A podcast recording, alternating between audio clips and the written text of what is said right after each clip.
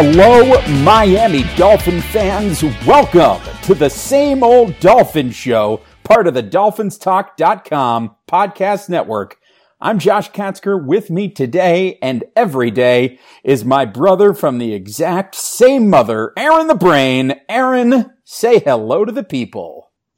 Hello to the people. It has been a long four months, but finally, the same old Dolphin show has returned to the airwaves, the show where we try to figure out if this team is something different, something new, something exciting, or whether they're just the same old Dolphins. Brain, how the hell are you? I'm doing well. I'm so glad that we're back and we get to talk about some football because it, it's been a long summer. Most summers, I, I just kind of, you know, I'm I'm usually pretty pissed off by the end of the Dolphin season. Uh, that's the same old Dolphins thing to do. So ironically, ironically, summer becomes a cooling off period for you. Yeah, I mean, only figuratively speaking, being that we're in that I'm. I mean, I'm not in South Florida now. I'm in Tampa, but it's still still plenty hot, so it's not the easiest thing to cool off. Plus, my air conditioner is broken, uh, so that's that's great. That makes it even harder to cool off. But yes, figuratively speaking, the summer is usually a cooling off period. Actually, technically, usually I'm pretty okay by the summertime. It's usually the springtime. Like you, you get from basically February till about May, and and you're I kind of get over it and then it's the draft and then it's new beginnings kind of. But usually the summertime is here and it's just kind of whatever. You know, I I'm not really expecting much from the Dolphins come summertime. Very rarely is it a very interesting off season. Uh, but this has been an interesting offseason for the Dolphins. And so I've actually been way more attuned to this franchise this summer than I think I have in any summer in recent memory. Yeah, well, it's interesting because it's definitely a changing of the guard. And that by its very nature, if you're a hardcore Dolphin fan, is something that makes you sort of lean in because you want to keep track of what the team is doing, especially as we sort of covered in our last episode, which is all the way back in April, where we talked about how the team really seemed to be approaching things the right way to do a proper rebuild, which has been something that they've struggled to do so many times in the past. And so with all of that happening, with the team sort of taking the approach of we're going to sit on our hands and we're going to get rid of some of this veteran talent that maybe we're paying too much for based on the returns and e- even, you know, some players that are very near and dear to a lot of Dolphin fans' hearts, you know, guys like Cam Wake leaving the organization. Um, you know, but it, it, this was a team, this was a team under Chris Grier and Brian Flores that seemed to be doing everything right. So, you know, hey, you, you, that is an exciting thing when you've got a team that for so long has made has seemed to have been spending every year just doing whatever little things that they can do to try to improve by two or three wins instead of, you know, really building a contender. But anyway, uh, yeah, it's, it's been kind of interesting. But summertime is, you know, still an opportunity to to get away from football a little bit. You do anything this summer that you know anything fun? Did you travel? Eh, I mean, I I had. Uh you know, I we haven't done much traveling because summertime is really a busy time for me work wise. You know, the the regular job, the job that pays the bills, uh, because uh, the podcast does not. Uh, so it, summertime is a busy time. You know, for for that, for me to really buckle down when it comes to that. But you know, we've had some friends visiting. Anniversary, my anniversary is in June. Two years, you know, married now. Uh, my wife's birthday is in June. Then we've got uh, we celebrate kind of our friend anniversary thing in July. So it's it's a lot of celebrations. So it's a lot of it's a lot of going out and partaking and and having fun. Granted, we didn't really go out and travel. Uh, but we had a lot of fun here in Tampa, uh, partaking in the in the local bar scene, uh, and and getting to know the the local restaurant scene really really well. Oh, well, I'm sure we can do Definitely. a whole we'll do a special episode on our non-existent Patreon feed for uh, where where you give all of your reviews of the restaurants in the uh, Tampa Bay area over there. Uh, well, I'll tell you, I, c- I could review them, and in in my research for making these reviews, I have put on a substantial amount of weight. So now it has been fantastic. These these past couple weeks, it's been back to the gym, and it's been trying to wean myself off of these habits of beer and chicken wings. And and I mean, I guess you know, I I listen, didn't have buddy, chicken wings. Listen, I got news for you. Beer and chicken wings is the staple diet of a football season. I don't know. I don't know who you're trying to fool here. Well, like they say, football season is year round now, and that I've been taking that approach in the off season. Well, good on you for that because uh, you know beer and chicken wings. There's nothing wrong with that. Uh, it's been a good summer. Are you a breaded chicken wing guy, or are you a naked, as they say? No, no, no, no. Breaded, breaded and fried. I extra, extra wet and extra crispy. Yeah, I like. You know, dress it up, baby. Let's go. I don't. Some I don't garlic, some hot Parmesan garlic with the hot buffalo no, sauce. See, I don't do I don't do all the different gimmicks of the different flavors. I like a I like a nice. I don't like the hot wings. I don't want to go crazy hot wings like you're sweating and it's like you're inflicting pain on your yourself as you're eating the chicken wings. I don't understand that. It makes no sense to me. I would like to be able to enjoy the food that I'm eating. So I get my chicken wings, nice medium chicken wings, uh, with a Newcastle brown ale and you're nice. in good shape. That's that's the way to roll. Although it's summertime right now, so I've been enjoying my rosé. It's been rosé all day, as they say. Oh, look at you! You're you're like a a regular housewife of Beverly Hills. That's right, baby. I, I love the rosé in the summertime. It was uh, here in upstate New York. We had heat indexes over 100 degrees these past couple days, so the rosé has come in handy, keeping me cool here. Uh, in the summertime. But, you know, a sure sign that summertime almost is almost over is the beginning of training camp. And training camp is now on the horizon for your Miami Dolphins. But I guess before we get to training camp and previewing all of that stuff, because that's what we're going to do on the show, we're going to talk a little bit about training camp and what our sort of expectations are for the team this season. I guess we got to sort of recap the off season. So Brain, take us through it as best you can. Talk us through what is in your mind the sort of highlights of this Dolphins offseason and, and what grade would you give the Miami Dolphins on their 2019 offseason? Yeah, I don't want to get into the minutia of every move because by now, if you're listening to this podcast, you're probably a hardcore Dolphin fan. You know all the moves that they've made. So, you know, the the big one, obviously, uh, you know, they got rid of Tannehill. They managed to trade Tannehill uh, to Tennessee and got got something back for him. Uh, they they got rid of Cameron Wake. They got rid of Andre Branch. Uh, they they basically lopped off all of the overpriced guys. Well, not all of the overpriced guys, but a Kiko, majority. Kiko Alonso the- still survives. Yeah, well, and, and Reshad Jones, as much as we you For might now. love the guy as a player when he's healthy and performing and actually like on the field because he's not pulling himself out of games, I mean he's overpriced.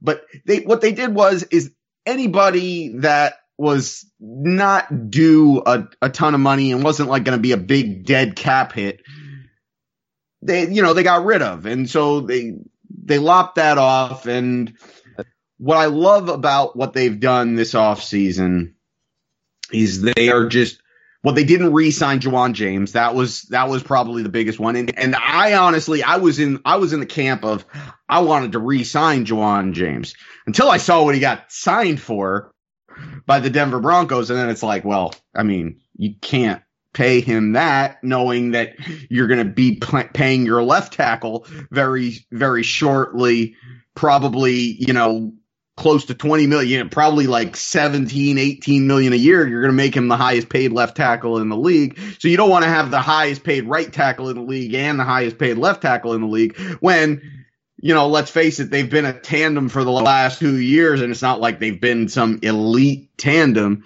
Ja'Wuan James, a really nice right tackle, and there's certainly going to be a downgrade in letting him go. And we'll get into who's replacing him here in just a little bit. Uh, it's going to be a downgrade, but at the end of the day, you just can't pay that kind of money for your second best tackle on the team. Um, but I like that they made smart decisions. Uh, they didn't go out and break the bank and try to make some big splashy move in free agency. And by not making any of these big signings, they've actually been racking up these compensatory picks.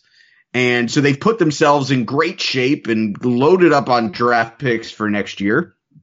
Um, and the idea there was, well, you're either going to tank and you're going to have the number one pick, or you're going to have all these picks so you can move up to get the quarterback that you want next year. It all makes sense.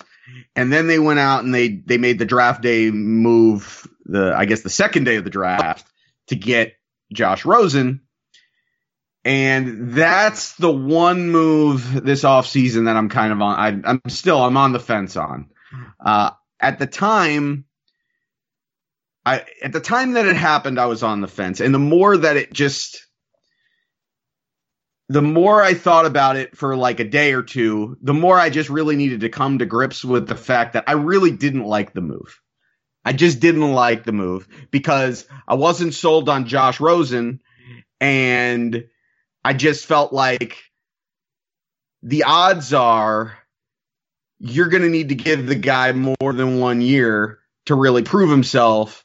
And unless you end up with the number one pick or the number two pick and you get either you know, if there's two great quarterbacks coming out, then maybe you get the second one, or you know, maybe you get the number one pick and you get two uh, great. But if you don't get that, then you put yourself in a position where you're like, well, Josh Rosen made some strides, he showed some things, and then you you end up putting yourself right in the same old Dolphins wheelhouse. And I and I I just nothing scared me more. As we've gotten away from it, it's still not a move that I'm crazy about but as long as they can keep it in perspective and say, look, either this guy proves that he is the guy this year, or we're going to go out and get our quarterback next year. I'm okay with it. It's not, it's still not a move I'm happy about. Uh, but all in all, um, the different things that they did in the draft outside of Josh Rosen, uh, getting a fullback, I love it. Uh, getting a good value in running back with with Myles Gaskin. I like that. I like the Christian Wilkins pick. Um, I like getting Deiter, the offensive lineman. Van Ginkel looks like he's going to be a nice addition to this linebacking corps. I didn't like that they didn't address uh, the secondary, which I think is something that they really needed to address, but apparently they're going to kind of make this year an audition year for a lot of their younger defensive backs overall, I give their offense or their off season, I give it a B plus. Uh, I think that everything seemed to be in a clear vision and fits in that vision and makes a lot of sense. And it's the first offseason in a long time where I felt like every single move just kind of made sense. And the only move that I'm on the fence about is the Josh Rosen move, which to be on, I mean, to, to say that that's the worst move, I mean, if, if that's the worst move, the worst move could potentially yield them their franchise quarterback for the next decade. I'm not saying that it will, but it could because the guy was a top, you know, 10 pick just a year ago and was the number one quarterback on many people's boards just a year ago. So if the worst move you made all off season was trading a late second round pick for the guy that has the potential of being your franchise quarterback for a decade, then it's been a pretty good offseason. Yeah, I, I, I, would agree with you. I would I would probably go with an A, and I think we talked about this towards the end of uh, towards the end of our last show. We talked about a grade for the Dolphins offseason, or I think we maybe graded the draft. But either way, I, w- I would give them an A, and just because they have stuck with their guns when it comes to what this team is trying to do. Like they're they're trying to build a Super Bowl champion. But they're not trying to build a Super Bowl champion that's going to be the Super Bowl champion this year. And I think that's probably the most important thing that any Miami Dolphin fan can understand is that this team is trying to build a winner, but they're trying to build it the right way. And the right way to do that is to understand that when you have a new regime coming in to your football club, you can't just go from being a mediocre football team, which is what the Dolphins have been for a very long time. I would even say the year that they made the playoffs, they were still a mediocre football team. And you saw that with the way that they were beat down in their first game. It was, they were, you know, we talk about all the time how there's a couple, there's a few tiers in the NFL and most of the teams in the NFL belong in that mediocre tier. And there's not a lot of difference between a team that is nine and seven and, or, or 10 and six even, and a team that's six and 10 or, or seven and nine. It's a lot of times it's just a few bounces of the football and it's a couple plays here and there. But for the most part, the Dolphins have been a very mediocre team. And this regime has come in and said, no, we're going to do this the right way. We're going to take our time. We're not going to make a lot of crazy moves. We're not going to overpay for players. We're going to, we're going to gather uh, our thoughts. We are going to collect assets, um, whether it's players that they can trade, whether it's draft picks, whatever it is, they're going to approach this the right way and play the long game as opposed to trying to win a Super Bowl in 2019, which I think we can all agree that the Dolphins are not going to do unless something insane happens. Um, and because of that, I, I mean, I really think that the Dolphins are in a really good position to do really well in the next offseason. They've positioned themselves very well. And so, I mean, in a lot of ways, they've already made the right moves. And now you can go into this football season and it's an entire season about evaluating what you've got.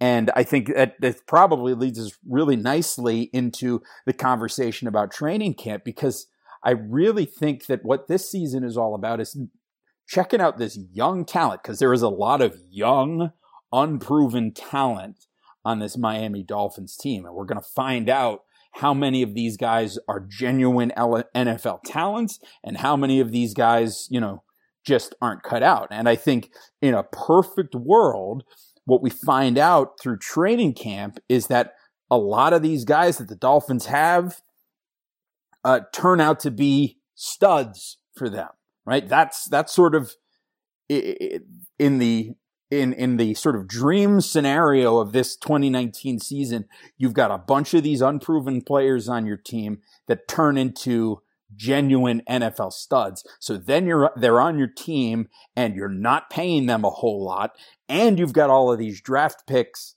lined up for 2020. So you're in position to make the moves that you need to make. You've got a guy like Josh Rosen. You've got Ryan Fitzpatrick. Listen, Ryan Fitzpatrick is not the franchise quarterback for your Miami Dolphins. This is not the guy who's probably going to lead us to glory. Josh Rosen might not be that guy either. However, he's here. You got him for cheap and that, you know, his ceiling is really, really high. I think, at least at that point, at this point in time, where we are right now in late July 2019, I think you can say the ceiling for Josh Rosen is still high as he's coming into this new regime. I, I think probably by the end of the season, we'll have a good idea of whether or not Rosen is going to be able to make that, make it to that ceiling, or if in, in fact he's not quite the talented guy that's going to lead this team to the promised land. But that's okay because if he's not, you're posi- you're in position to potentially based on record alone, have a very high draft pick to draft the guy who, the next guy who might be your franchise quarterback. And if you end up maybe not with as high of a draft pick as maybe that I think that the Dolphins are going to have or that I'm hopeful that they're going to have in 2020, you've got so much, you have so many assets that you can make moves to move into that position to draft the guy and still have quite a bit left over to have yourself a good draft and to bring in new talent as well. So I, I think that the Dolphins are in a really good place with this offseason. It's really strange, right? It's that weird feeling of they've had such a good offseason and they're moving into training camp but it is a team that I have really low expectations for. It would not surprise me at all if the, I, am seeing the, the number that I'm seeing is that the Dolphins are going to win three games this season. I think that's like the popular pick. I, I, I, didn't see what the betting line is, like what the sort of favorite for the Dolphins record is going to be, but I'm hearing a lot of people think that this team is going to win three games this season. And I, and we'll do our schedule episode a little bit closer to the start of the season where we break down the schedule and we, we try to predict what the Dolphins record is going to be. But it wouldn't surprise me at all if the Dolphins won three games. It wouldn't surprise me if they, it wouldn't, listen, frankly, it wouldn't surprise me if they didn't win anything this season. I mean, maybe it would be a little bit surprising, but I don't think I'd be stunned. I wouldn't be, you know, bowled over that this team didn't win a game. I mean, you look at this roster and I, I think you could identify in one word what this roster is missing, and that's depth. And that's a good thing, right? It's a good thing right now based on how this team is being built. So at the moment, you look at it and you go, gosh, there's no depth here whatsoever. But the dream scenario is you get through training camp, you get into the regular season and you realize that a lot of these guys whose names you don't know and who, you know, are going to be wearing the really big numbers in the preseason, if those guys turn out to be the players that you hope they can be, well then, you know, who knows where this Dolphin team is at, where this Dolphin team ends up this season. Yeah, so we'll get into expectations later on. Uh, you know, towards the, towards the cap of the show, we're going to talk about uh, what the expectation is and what we're rooting for this season. Because most years, most years you don't really need to ask what you're rooting for. You're a fan of the team, you're rooting for them to do really well. But the, the fan base is definitely split this year. Uh, based on their quarterback situation, based on their expectations of the team. You've got people in the tank for Tua camp. Uh, you've got people in the, hey, Rosen is our guy. Let's back him. You got people that are just like, hey, Fitzmagic might be, you know, good enough to get this team to the playoffs to contend. Uh, I mean that that camp is pro- is, is admittedly is admittedly uh, probably the smallest camp of the three, but um, I still think most Dolphin fans probably, even if they're not in the camp right now of wanting the team to do well, by the time we get to actual football they're going to be rooting for the team to do well every single week, and they're probably going to be rooting for this team to potentially make a run. And uh, we'll get into how realistic that is, and we'll talk about the expectations and what we're rooting for in a little bit. But before we do that, excuse me. Well, you know, got another beer here. Like I said, I laid off the chicken wings tonight, but not not so much the beer. Um, so I got a little you know, a little gassy there. But anyway, uh, before we get into that, I think we should kind of go into what we're looking for and what we're watching for going into training camp and into the preseason. All right, I love it. Where where do you want to start on that? You want to start on the offensive side of the ball? Well, I think I think it makes the most sense to start on the offensive side of the ball just because I mean the lead is Ryan Fitzpatrick I, and, and Josh Rosen, right? That's that's that's well yeah, that's I mean lead. obviously the quarterback the quarterback position is everything, but also they're not going to show much defensively. We kind of know we we have an inkling of what this defense is going to be because we we've seen what Brian Flores did as kind of the de facto defensive coordinator of the Patriots last year. So we kind of know some of the philosophy there, uh, and it's going to be drastically different, but they're probably not going to show a whole lot of, of complexity in the preseason. So we're probably not going to glean very much off of that. But what we will see and what we will inevitably be keeping an eye on is the number one story of training camp, and that is the quarterback battle between Ryan Fitzpatrick and Josh Rosen. So the last we saw this uh, was, I guess, your mini, your rookie mini camp, your OTAs, whatever, and the word out of camp from the beat writers and from the people who watch the practices was that Ryan Fitzpatrick right now is worlds ahead of Josh Rosen. And while the quarterback room uh, certainly is heady, and Josh Rosen uh, is making a good impression on the coaching staff and on Ryan Fitzpatrick, and they've got a bit of a bromance going. On the field, Ryan Fitzpatrick is worlds ahead of Josh Rosen. So going into training camp and the preseason, it would seem like Rosen has a very steep hill to climb to earn that starting job, which I think is going to be very upsetting for people who are hoping that Josh Rosen is the is the franchise quarterback because it's very easy to say like, hey, look, Josh Ro- you you traded a second round pick for this guy with the hopes that he'd be the franchise quarterback, and if he can't even beat out Ryan Fitzpatrick, who is not an upper echelon quarterback. In fact, many people would consider Ryan Fitzpatrick to be one of the worst starting quarterbacks in the entire league. I mean, you don't have, you don't have, you, you don't even have to be, I mean, I don't even know that it's unbiased or that it's biased to say that. I think you could objectively look at it and say that most people would say that Ryan Fitzpatrick is one of the worst off, uh, worst quarterbacks in the league as far as starters go just based on the contract because he got he did not make starter money here. Uh, you know, he he makes less money than Teddy Bridgewater as a backup quarterback for New Orleans. So if if if Josh Rosen can't even beat him out, then what does that say about Josh Rosen and the actual potential that that is there? It, it it's troublesome. Um, I, but I would said, I would say that. I, okay, go ahead. I'll let you finish. Yeah. Well, that said, I'll say that one, it's very early. I mean, it's we're we're we're basing this opinion. I mean, it's going to be 24 hour news cycle. Anytime there's news, you're going to react to it. So you're going to overreact to OTAs, which is virtually nothing. I mean, Josh Rosen's barely digested the playbook at that point. Um, so he, you should see a pretty sizable jump just from the end of OTAs into the beginning of training camp. But even that said, what we're talking about at these practices is mostly cerebral stuff. It's not physical stuff. And Ryan Fitzpatrick is one of the better cerebral quarterbacks in all of in all of the NFL and he's got 15 years of experience under his belt give or take.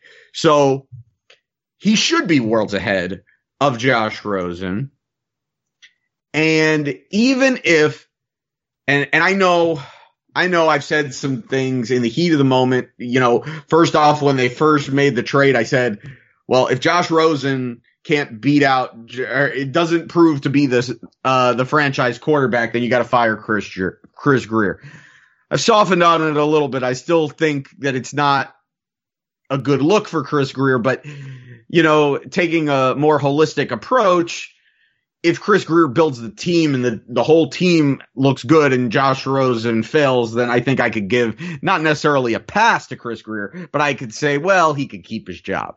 And then I said, well, if Josh Rosen can't beat out Ryan Fitzpatrick for week one to be the week one starter, then you got to fire Chris Grier. And again, that goes back to the same sort of logic, but also I've softened on that in that look, at some point this year, Josh Rosen is going to get in there. It might not be week one. Uh, but at some point he's going to either because Ryan Fitzpatrick has one of those games where he flames out and throws a bunch of interceptions or he gets hurt because he's a guy that gets hurt just about every single year. And at some point, Josh Rosen's going to get in there. If he takes over in week five and lights the world on fire, nobody's going to care that he wasn't the starter in week one. So it's just, it's troublesome. I'm not taking away from that. It's definitely because you would hope that if this guy's going to be your franchise quarterback, that he could beat out Ryan Fitzpatrick. But even if he doesn't do it, by the end of the preseason and get named week one starter, I don't think the book has been written on Josh Rosen. Well, I, well, I'm going to make another point. also regarding Rosen and why I think it's actually it could be beneficial for him not to be the starting quarterback right away. Because a lot of rookie quarterbacks, they have an opportunity to spend some time learning from a veteran quarterback first, right? Uh, you know, even though Baker Mayfield eventually became the quarterback for the Browns list last season, he spent some time behind Tyrod Taylor before he he went in there and he spent all of training camp working with Tyrod Taylor. And there's there's something to be said about you know spending time working with a quarterback like that. Josh Rosen didn't have that experience in Arizona. He was working with Sam Bradford, a quarterback who how many games had Sam Bradford played before that? You know, Bradford hadn't been a guy that had had gotten a lot of playing time. wasn't really in. A, I mean, I mean, he, I mean, I mean, Bradford's a guy that's gotten hurt a lot, but he's been in the league for a while. Sure, he's, he's been in the league a while, but there's, there's he's a, been a starting quarterback for but, a while. But there's a difference between having the opportunity to learn from a grizzled NFL vet like like a Ryan Fitzpatrick, uh, than you know spending time playing with Sam Bradford and and then Sam Bradford got hurt after two weeks, and and Rosen was in there. Um, you know, so there, I think. You know, and this is the argument that a lot of people made about Ryan Tannehill is that he just needs more time. He needs more time. He needs more time. Okay, fine. I think I think there's benefits to having Rosen spend a little bit of time on the bench behind Ryan Fitzpatrick and sort of watching him play the game and learning the system and taking his time and not being thrust onto the main stage immediately. I think another thing that Rosen has going for him is that he's in a situation where he's not expected to win, right? He's not expected to put the Dolphins on his back and lead them to 10 wins this season. No matter what the scenario is, he's not going to be expected to do that because of what this team is. So I think in a lot of ways, it provides him with I don't want to use the term a safe space, but it gives him a safe space to sort of develop as a quarterback because he didn't have that opportunity last year. He was under fire in Arizona with a very bad team uh, last season, and and now he's in another situation where he's got a very bad team around him. Granted, we could see a lot of these guys develop and turn into better players than what he had around him in Arizona, but uh, that that being said, he's he's going to have a chance to develop. And, and if he can sit behind Ryan Fitzpatrick and learn from him, uh, a guy that's been in the league for 15 years, I think there's benefits to that. Um, so, uh, you know, while I, it would be great, it would be great for Rosen to go out there and win the starting job outright. There are also benefits to him spending a little bit of time, you know, behind Ryan Fitzpatrick before he takes before he takes the helm. Uh, before we, before we put the, the, the quarterback conversation to bed, I, I, I looked it up while you were talking. Uh, Tyrod Taylor uh, has played in 62 games, 46 as a starter. Sam Bradford has played in 83 games and has started every single game that he's played in. Fair enough. So okay. So so the, what we've learned is that Baker Mayfield is worlds better than Josh Rosen. Right, right, that, and that's why it's it's, it's troublesome. It's troublesome. You you can't just keep making excuse because this is something with Josh Rosen that goes back to his college. He was a highly t- touted guy going into UCLA, and everybody was expecting him to be the best quarterback and be in the Heisman conversation, and he never got there. And everybody kept making excuses. Oh, the talent around him. Oh, he's got a new coach, new coordinator, new offense every single year. Uh, and you're hearing the same things now after his one year, one year in Arizona. And at some point, you've just got to say, look, the circumstances might not be the best around him. It might not have been the most conducive, but at some point, you're either good or you're not good. And he, he hasn't produced, and to this point, he has not been good. Um, that's not to say that the book is written on him, but it's troublesome if he can't beat out Ryan Fitzpatrick. I, again, look, he can come in in week six, week seven, week eight of the season. And if he comes in and he's great, nobody's going to care that he didn't beat out Ryan Fitzpatrick in the preseason. because you got your franchise quarterback. It doesn't matter when the light bulb goes off, but it's got to go off. And time is a little bit of the essence because he cannot afford for it to not go off this year. Because the Dolphins are in a situation where they're not beholden to this guy. They're not paying him a ton no. of money. And we've learned this lesson already. We just, right. we're seven with years with Ryan Tannehill. We've learned this lesson. So so at any rate, we're move, moving but, on from the quarterback, the quarterback position. position. That's the quarterback position. We're going to move from the quarterback position to the position that I'm probably most excited about this season for the Miami Dolphins. That's the back, the uh, offensive backfield. I am so excited about this running back corps that the Dolphins have here. So, first of all, bringing in the fullback Chandler Cox, super exciting because you think I think there's going to be a lot of opportunity for him to uh, make some plays and sort of be a really great supplement to this unit. But Kenyon Drake, Kalen Ballage, Myles Gaskin, this is just exciting to look at on its face. And that's before you even look at, you know, some of these other guys that they brought in, these sort of fringe running backs they have. But those three have the potential we've been excited about backfields eh, for the Dolphins in the past, but this this might finally be the one, you know. I think it's a it, look. It's, it's in my opinion, it's the only position group on the entire roster where you don't have really a worry. You you you feel like, hey, this is a good group. It's a it's a talented group and it's got depth.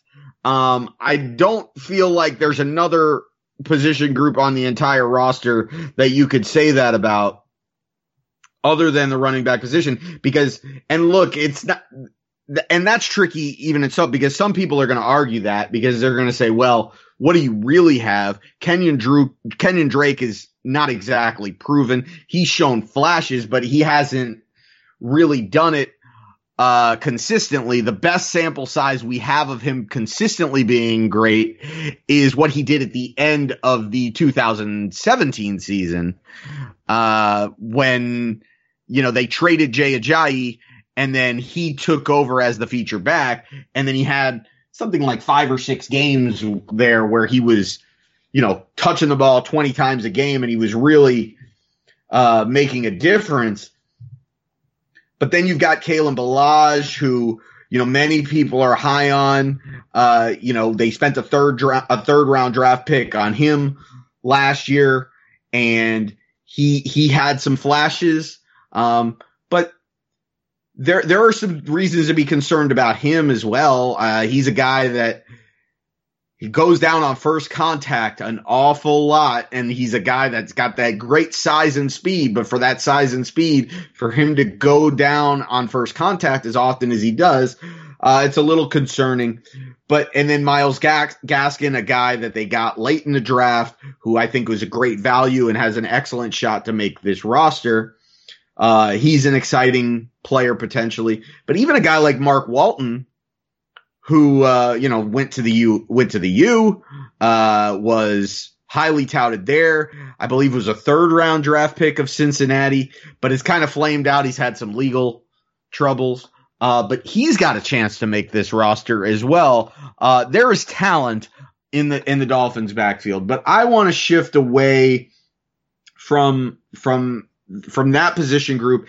and I want to talk about the different groups that may have intriguing battles, position battles, because I don't think there's anything real intriguing about the Dolphins backfield. Yes, we could we could debate about who's going to end up getting that that fourth running back gig or the third tailback gig behind Drake and Ballage. They're probably going to keep a fullback. It's probably going to be Chandler Cox, and then they're you know either Gaskin or Walton or maybe even Patrick Laird is going to end up making the team but, but who cares because they're they're not going to get much run eh, you know and, unless there's significant injuries ahead of them um, so i want to talk a little bit about on the offensive side of the ball the offensive line and then on the defensive side of the ball i think the biggest one is the cornerback position all right well let's start on the offensive line all right so obviously we know that we've got Laremy Tunsil this is our our franchise left tackle, and then after that, it's it's kind of a mess. Um, the hope is what the Dolphins' offensive line is a mess. But what's scary is that the Dolphins' offensive line has been a mess for a long time, and they just got rid of their second best offensive lineman uh, this offseason. So many are predicting the Dolphins to have the worst offensive line in all of the NFL, and that is very fair, to be perfectly honest. If there is a spot on this roster that really makes you, I mean, the quarterback position is one thing, but there, there are two ways to have a really great offense in the NFL. It's to have a great quarterback or to have a great offensive line. And right now, the Dolphins have potentially the worst quarterback situation and the worst offensive line situation. And that's why a lot of people think that the Dolphins could potentially be the worst team in the league. It's a mess. It's going to be, it could be very scary on the offensive line, but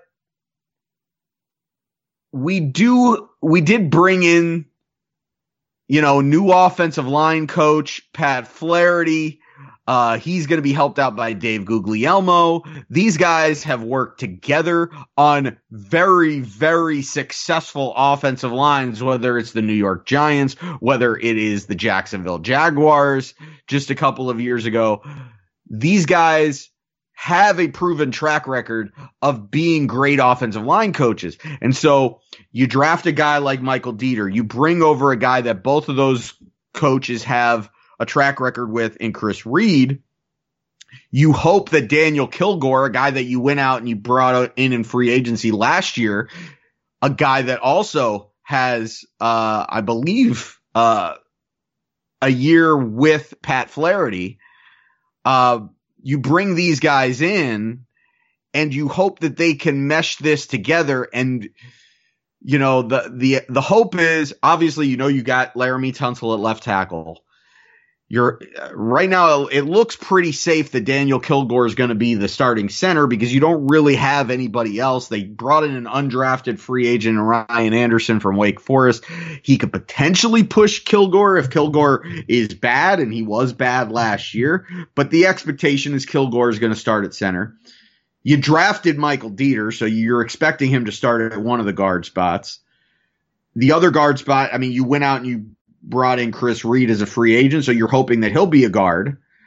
Um, and then you've got, I think, a really interesting right tackle battle between Jesse Davis, who is basically the team's I mean, he he was like the team's utility offensive lineman the last year, uh, playing kind of all over the place, but mostly at guard. Uh, but he actually has a build to be a right tackle.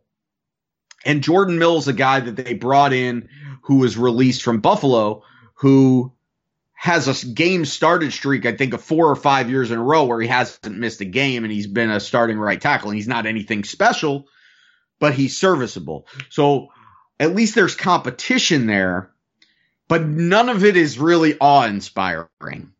And that's why, and so you're hoping that this that these coaches and this group of players can kind of mesh together.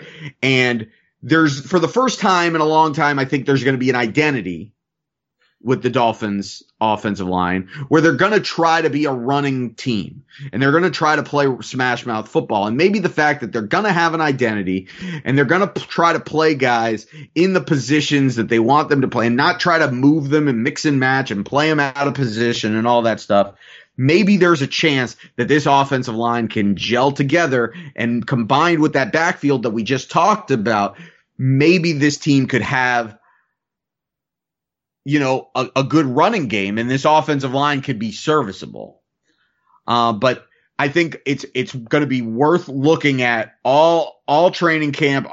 This group cannot afford an injury because the offensive line was banged up last year and it didn't have depth. This offensive line has even less depth. And if they sustain an injury, and God forbid it's Laremy Tunsil, I mean, this is going to be a nightmare So, well, I think uh, we can safely say that a guy like Jordan Mills, who's got a four or five year streak of not having missed a game, has now joined the Miami Dolphins. I think we can safely say that it is likely that he will get injured at some point in the season. That's very possible. That's very, that would be a very same old Dolphins that's, thing to happen. That's right. Well, what about the, uh, def- the, defensive backfield? Is the other place where you think that it's uh, an interesting story? So let's shift over there. Talk to me about what's going to happen behind Xavier Howard and Minkah Fitzpatrick. Well, that's just the thing is that you've got Xavier Howard is your starting corner. You know that uh, Minkah Fitzpatrick, they're going to get him on the field. Um, there's talk about him when they're in when they play with just four defensive backs and their base, I mean, I don't know that their base defense is going to be four. I think their base defense is actually going to be a nickel defense, uh, probably a three-three-five or, or a four-two-five.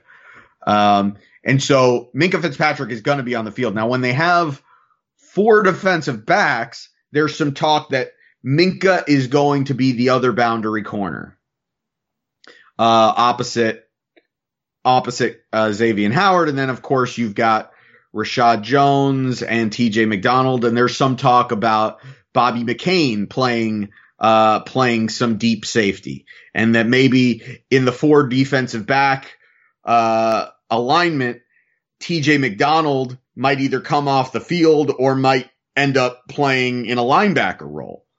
Um, because Reshad Jones, it's kind of been proven over the last couple of years he's really a strong safety. He's not a free safety. It was a mistake to bring in a TJ McDonald, to bring in another strong safety and expect Reshad Jones to play out of position. Uh, his play has gone downhill in that position. So the idea is move Reshad Jones back to his natural strong safety spot and Bobby McCain, at least in those four defensive back spots, uh, could end up playing that, that deep safety, that free safety role. Now in the five defensive back uh, alignments, this is where things get interesting because that time at that point you need to have a second corner, and the idea is Minkah Fitzpatrick is so good in the slot. You, if you've got to have a slot corner, you want it to be Minkah Fitzpatrick. You don't want it to be Bobby McCain and you don't want it to be somebody else, and you don't want Minkah Fitzpatrick playing boundary corner where he's not as good, and then have somebody else playing slot corner when they're not as good as Minkah. You want Minkah in that slot corner position. But the question is, who can play that opposite boundary corner opposite of Xavier and Howard? Uh, we found out last year that it's probably not Bobby McCain. Uh, he really struggled. Um, so we've got, uh, we've got McTyer, we've got McCain, we've got Cornell Armstrong, we've got Cordrea Tankersley, who fell off the face of the earth last year, but we're hoping can can bounce back. And then we have one of the more intriguing offseason signings by the Miami Dolphins in uh, oh geez. Of course his name would escape me right now. Um, the corner that they got eric rowe from from new england. Eric rowe. Uh, he's going to get the first crack at this. Now eric rowe is a guy that when he's played has done a solid job uh, at the boundary corner position but the problem with this guy is that he's gotten hurt every year and he's missed more games than he's played over the past couple of years. So the hope is that he'll stay healthy, but nothing in his track record says that he will. But if he does, the idea is that he's going to be your boundary corner. It's not a sure thing. And there's a lot of competition there. And like I, like I mentioned earlier, I, the Dolphins did not go out in the, in, in the draft and address this. So they're banking on it's basically an audition year for all these defensive backs. Cornell Armstrong, who show who had a couple of, you know, flashes towards the end of last year. Uh, Torry McTyer, who I think probably is not the answer. Uh, Cordrea Tankersley, who showed flashes in his rookie season, but something happened last year and he couldn't get on the field. Maybe he gets it right and put because he's probably the most talented of the group from just a you know highly touted drafted I think they used what a second was it a second round pick on on him on Tankersley or a third round pick just a, just a couple of years ago. So he's a guy that has the potential. And then there's there's Jalen Davis. Nik Needham, an uh, an undrafted free agent that a lot of people are high on from UTEP, he's got a chance to make the team. I think there is a lot of Dolphins also. Of Dolphins just signed Tyler Patmon, who uh, has spent the last couple seasons with Jacksonville. Uh, he worked out for the team today, and the Dolphins signed him. So some extra, there you go. So even more depth. competition there. Um, I think they're basically throwing shit at the wall right now, and they're just going to see what sticks. And this is going to be because they've got to find. They they went out and they paid a ton of money for Xavier Howard. They can't afford to spend money on a second corner. It's got to be one of these guys. It's got to be a young guy. It's either got to be somebody that's on the roster right now, or it's somebody that they're going to draft next season because it's not going to be a high priced free agents free agent probably for the next year or two or probably 3 years. So they've got to figure out young talent on that opposite side of Xavier Howard. As far as the safety position, it looks like Reshad Jones uh, is going to be on this team. I still believe that he's going to get traded at some point. I think he he makes a lot of sense as a as a trade deadline deal, but some people are saying that he's getting along so well with Brian Flores that he, you know, even though he is going to be vastly overpaid, if he can play back to the level that he was just a couple of years ago when he was an all pro safety, that he could be an integral part of this this defense and even though they will eventually need to get help at the safety position through the draft, they will need to get younger and more talented. Uh, he might actually be uh, a very integral part, maybe that Patrick Chung type player for this Miami Dolphins defense, which would be appropriate given the. Uh, New England Patriots history of our new head coach. We'll uh, continue to take a look at some of these uh, units on the Miami Dolphins. We'll talk about wide receivers. We'll talk about linebackers. We'll talk about the defensive line um, as we sort of go through the preseason here. We'll have opportunities to talk about all of these units, especially as as games start to happen here in the next few weeks. But we want to move on here to the final thing that we wanted to talk about today, which is our expectations for the team versus the things that we're going to be cheering for. And I, I, I want to be very clear about this right at the beginning. Every time I sit down and watch a Miami Dolphin football game, I am cheering for that team to win. I'm ne- I, I, I can't, I just, even though I might, into, and we've talked about this on the show before, even though I might intellectually know it would be better for the team to end up being terrible and and not win a game and get the first draft pick. I can't bring myself to not cheer for the team to win when I'm watching a football game on Sunday. It's just my nature. That all that being said, my expectations for this team this year are not high. Uh, it, like I said, I wouldn't be surprised if this team won two or three football games this season.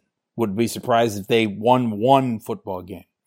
Uh, you know that's just sort of where I am. I, I, and I think that's being realistic. I don't think you you can look at this team and look at the kind of tough schedule that this team is going to have and expect them to do really really well. What will I be cheering for them to do well? Absolutely. What I really want to see this team uh, this year, and I, I think we have a really great shot of it, is that I just want it to be fun to watch the Dolphins again. The Dolphins have been such a boring football team for so many years that I'm just really looking forward to having a team that's fun to watch. I would, you know, I, I, I wouldn't mind this team being a team that can score 30 points every week. It's possible that they could do that, you know, depending on what kind of quarterback play they get and, and depending on whether or not this sort of enigmatic wide receiver group can can really turn out to be something. uh, you know, it wouldn't be surprising if, if the Dolphins ended up having something of a high powered offense. But again, you know, they also have that offensive line that's going to be a problem. They're also going to be a team that turns the ball over a lot. They're going to be a team that gives up a lot of points. But what I'm really interested in is having a team that's fun to watch. And it, I'm looking forward to seeing some of these younger players develop and, and what can Brian Flores do as a head coach? That's what I'm cheering for. I'm cheering for this team to be fun to watch. I'm cheering for the team to get better as the season goes on. Um, and you know, ultimately at the end of the day, I suppose I'm cheering for them to be in a position to build this team even more in the next off season. Maybe that means they're in position to draft a new franchise quarterback. Maybe that means they're in position to draft super high talent guys on the offensive or defensive line. Whatever the case may be, when this season ends, I want this team to be in a position to take a very big step forward next season. I'm expecting this season to be a little bit disappointing and uh, I am cheering for this team to be in a position at the end of the season to be ready to take a big step forward next year, which I understand. I'm purposely wording that because that could mean any number of things, but that's what it is that I'm cheering for. That's what I'm cheering for uh, with this Miami Dolphins team in 2019. Brain, what what about you? Where are you at? So to me, it comes down to one question: What's more important, Josh Rosen being the franchise quarterback, or Brian Flores being a great coach? The second one is the more important of the of the two, I think. Okay. So because here's the thing look, there's a dream scenario out there that is the least likely thing that could happen. That's why it's the dream scenario. But the dream scenario is that the defense takes a huge step forward because it's now well coached under the tutelage of Brian Flores and his staff. Uh, you know, between Raekwon McMillan and Jerome Baker and Van Ginkel, they're all they all end up being, you know, playing really well. McMillan and Baker come into their own, become all pros. Van Ginkel proves that he's going to be something. He shows flashes. Uh, the defensive system, Christian Wilkins ends up being dominant. Guys like Tank Carradine, who have a lot of talent and uh, you know, have had trouble getting hurt. Guys like Eric Rowe, same thing. These guys are able to stay healthy and they're talented. Xavier Howard does what he does. Reshad Jones stays on the field and plays his role. And this Dolphins defense ends up being taking a huge step forward and being a really good defense. On the offensive side of the ball, they've got a very talented backfield. They've got a good offensive line coach. They start running the football well. Josh Rosen takes over at some point. The light bulb goes off for him and he starts to live up to his potential. And all of a sudden the Dolphins are, are a very solid football team. And at the same time, Tom Brady falls off a cliff and all of a sudden the Dolphins are battling for the AFC East title by the end of the year. I'm not holding my breath there, fella. It's a dream scenario. It is that it is, scenario exists, but it's dream. the least likely. That's it's the least likely dream. thing that could happen. Oh, you gotta you gotta lay off. You you gotta lay off the Stella Artois over there. The Stella Artos, Yeah, you, you gotta as, as the dude would say. Listen. You gotta you gotta take it easy over there. All right, so that's the dream scenario. That is most likely not going to happen. Now, these are the likely scenarios that could happen. One scenario that could happen is the defense could take a step up. It def- it, it should, honestly. If if Brian Flores is a good coach and the defense is well coached, this defense should take a step up because we all lamented how awful Matt Burke was. And there's no reason that look, they went out and they drafted uh, a defensive lineman with their first pick. They get a uh, Raekwon McMillan after October last year was actually one of the best linebackers in all of football. And a lot of people don't realize that. But Raekwon McMillan you know, got off to a really slow start. Remember, it was essentially his rookie year because his rookie year was lost because he got injured in the first pre the first play of the first preseason game on the opening kickoff.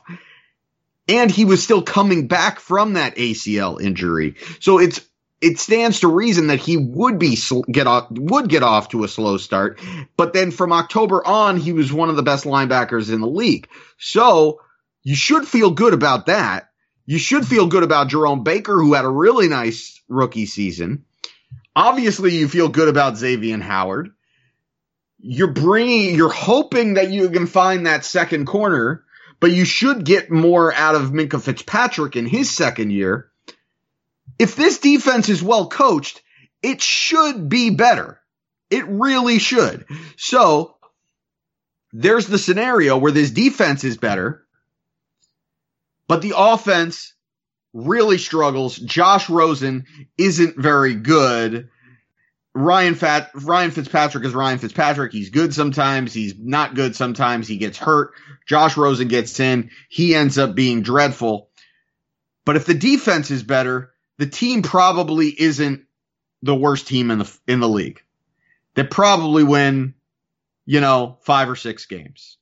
And at that point, you're feeling good about Brian Flores, but you're not feeling good about Josh Rosen. And you're not feeling good about the quarterback position because there's a chance if you win five or six games that you might not be able to address the quarterback position the way that you want to in the draft next year. Another scenario is that Josh Rosen gets in and Josh Rosen plays really well. And Josh Rosen now is the franchise quarterback. But the defense doesn't play very well. And now you've got to sit there and think, well, how good is Brian Flores? Because now, now you've got your franchise quarterback, but you really don't know if you've got the coach. And if this defense is bad, uh, you know, it's it's it's it's a lot harder to fix a bad defense than it is to fix a bad well, I wouldn't say harder. I'll say that if you get the right quarterback, the right quarterback can fix a bad offense really quickly. A bad defense usually takes about four or five pieces to, to really to really make a huge difference. At least three, at least one on each end. And so under that scenario, I think, you know, you might win four or five games because your defense is really terrible, but now you've got your offense. I think from a long term standpoint, I think that's probably the easier situation to deal with because at least you've got the quarterback situation fixed out, fixed, figured out, and you could spend your offseason and your money and your draft picks on fixing the defense because you got a ton of them. So I'm probably in that boat.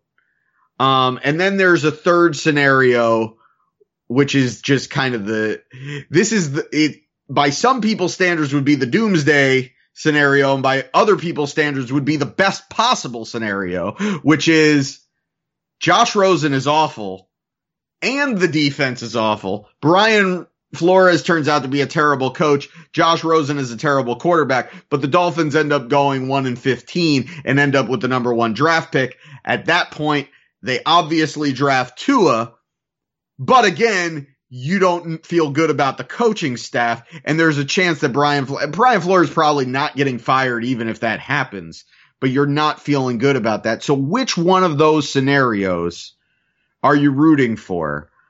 I'm probably as as tempting as it is to say, look, just let's tank, let's get the number one pick, let's have Tua, and say, I don't care about anything else. I want the quarterback that I feel the most confident in is a franchise quarterback, and say that's what I want to happen. And I think it's very tempting for that. But I think the most honestly, I think the best scenario, aside from the dream scenario where everything goes well, because that's, I mean, uh, that's what we all really have to root for. But realistically, if it comes down to Josh Rosen playing well or the defense playing well, I think this team, we need a quarterback. We're just starved for it. So even if it means that Brian Flores doesn't turn out to be a great head coach, if we've got the quarterback, we could figure the rest out. That's where I'm at.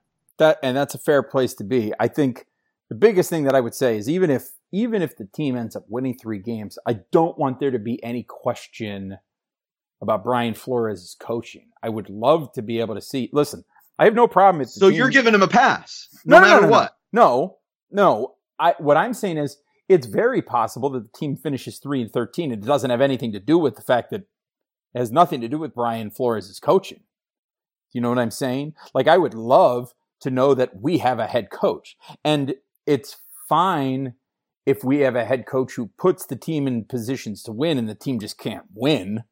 You know, so be it. I just I don't want to see that that doomsday scenario where the defense is terrible, the coaching is terrible, the quarterback is terrible. Even if you go out and you draft Tua next year, that's it's still not a great situation because you still have a bad coach and a bad defense. Granted, you if you are in that situation, you still have a lot of draft picks to address the defense with because you're not having to spend any draft picks on a quarterback. But at any rate, I, I want to see Brian Flores do a good job as the head coach of the Miami Dolphins, uh, no matter what.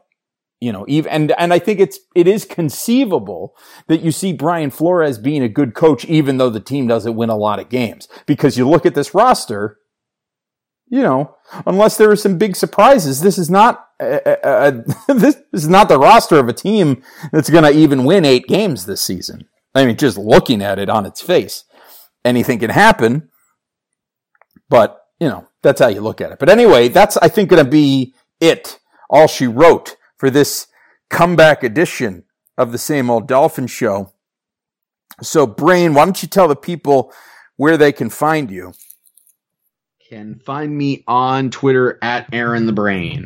The question is, can they actually find you there? Are you ever I, I you you never. I mean, yeah. I mean, now that we're getting into some, some, things actually happening, I'll probably tweet again. Like I said, you know, I I mean, granted, I was excited about. I've been excited this summer about the Dolphins, but not excited enough to tweet. That's I'm not big on Twitter, but I'll get back on there now that we're doing the podcast again. I'll get back on there. So yeah, you can find me tweeting at Aaron the Brain. It's hard to tweet when you got, you know, wing sauce all over your fingers. It's you know difficult. I mean? It's been it's been a challenging summer for the Twitter, as you know, got wing sauce all over the finger, got burger juice, condensation from from the cold beers. This is it's getting graphic. Uh, you can find me on Twitter. burger juice on your fingers. I mean, you're not tweeting when you got the burger juice. No, no. Typically, typically the phone is far away at that point. Uh, you can find me on Twitter at Amplified to Rock. The show is at Same Old Dolphins.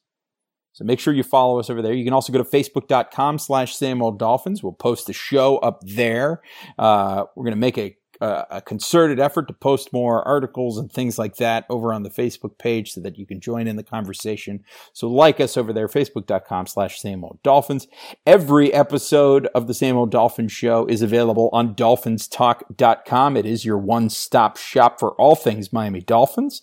Uh, I, I recently have been cutting some promos, uh, not in the pro wrestling sense, but in the helping out with the uh, website sense. So uh, you might hear some commercials for DolphinsTalk.com. You might hear a familiar voice uh, on those on those uh, ad spots. So uh, keep your ears peeled for that. Uh, every episode of the show is available there. We're also, of course, on SoundCloud. You can find the podcast on Apple Podcasts.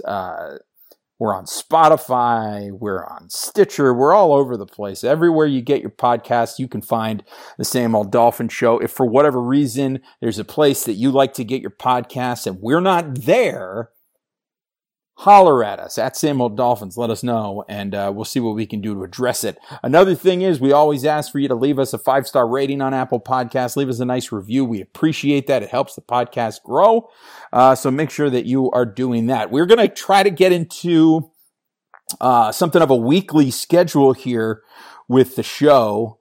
I'm trying to get at least an episode in every week until we get to the regular season, at which point we'll try to probably be heading back into our two shows a week uh, routine. But in in the meantime, for the preseason and training camp, we'll be trying to get to you uh, one show a week. Hopefully, we'll be able to get that in at least one show a week here for you. It, sometimes it might not be the two of us. Sometimes it might just be the brain. Uh, on a even rarer occasion, it might just be me. But either way, uh, we're here. We're back, baby. We're back for season three of the same old Dolphin show. So make sure that you are following along with us. We appreciate all of you for listening. Uh, 2018 was a big year of growth for the show. We're hoping that 2019 will be just as big as the Miami Dolphins begin moving in a positive direction. Keep your fingers crossed and knock on wood. In the meantime, for Aaron the Brain, this is Josh. We will talk to you again next time. Take care of yourselves and each other. Bye bye, everybody. Go Dolphins! Miami's got Dolphins, the greatest football team. We take the ball from goal to goal like no one's ever seen. We're in the air, we're on the ground, we're always in control. And when you say Miami, you're talking to Ron Paul.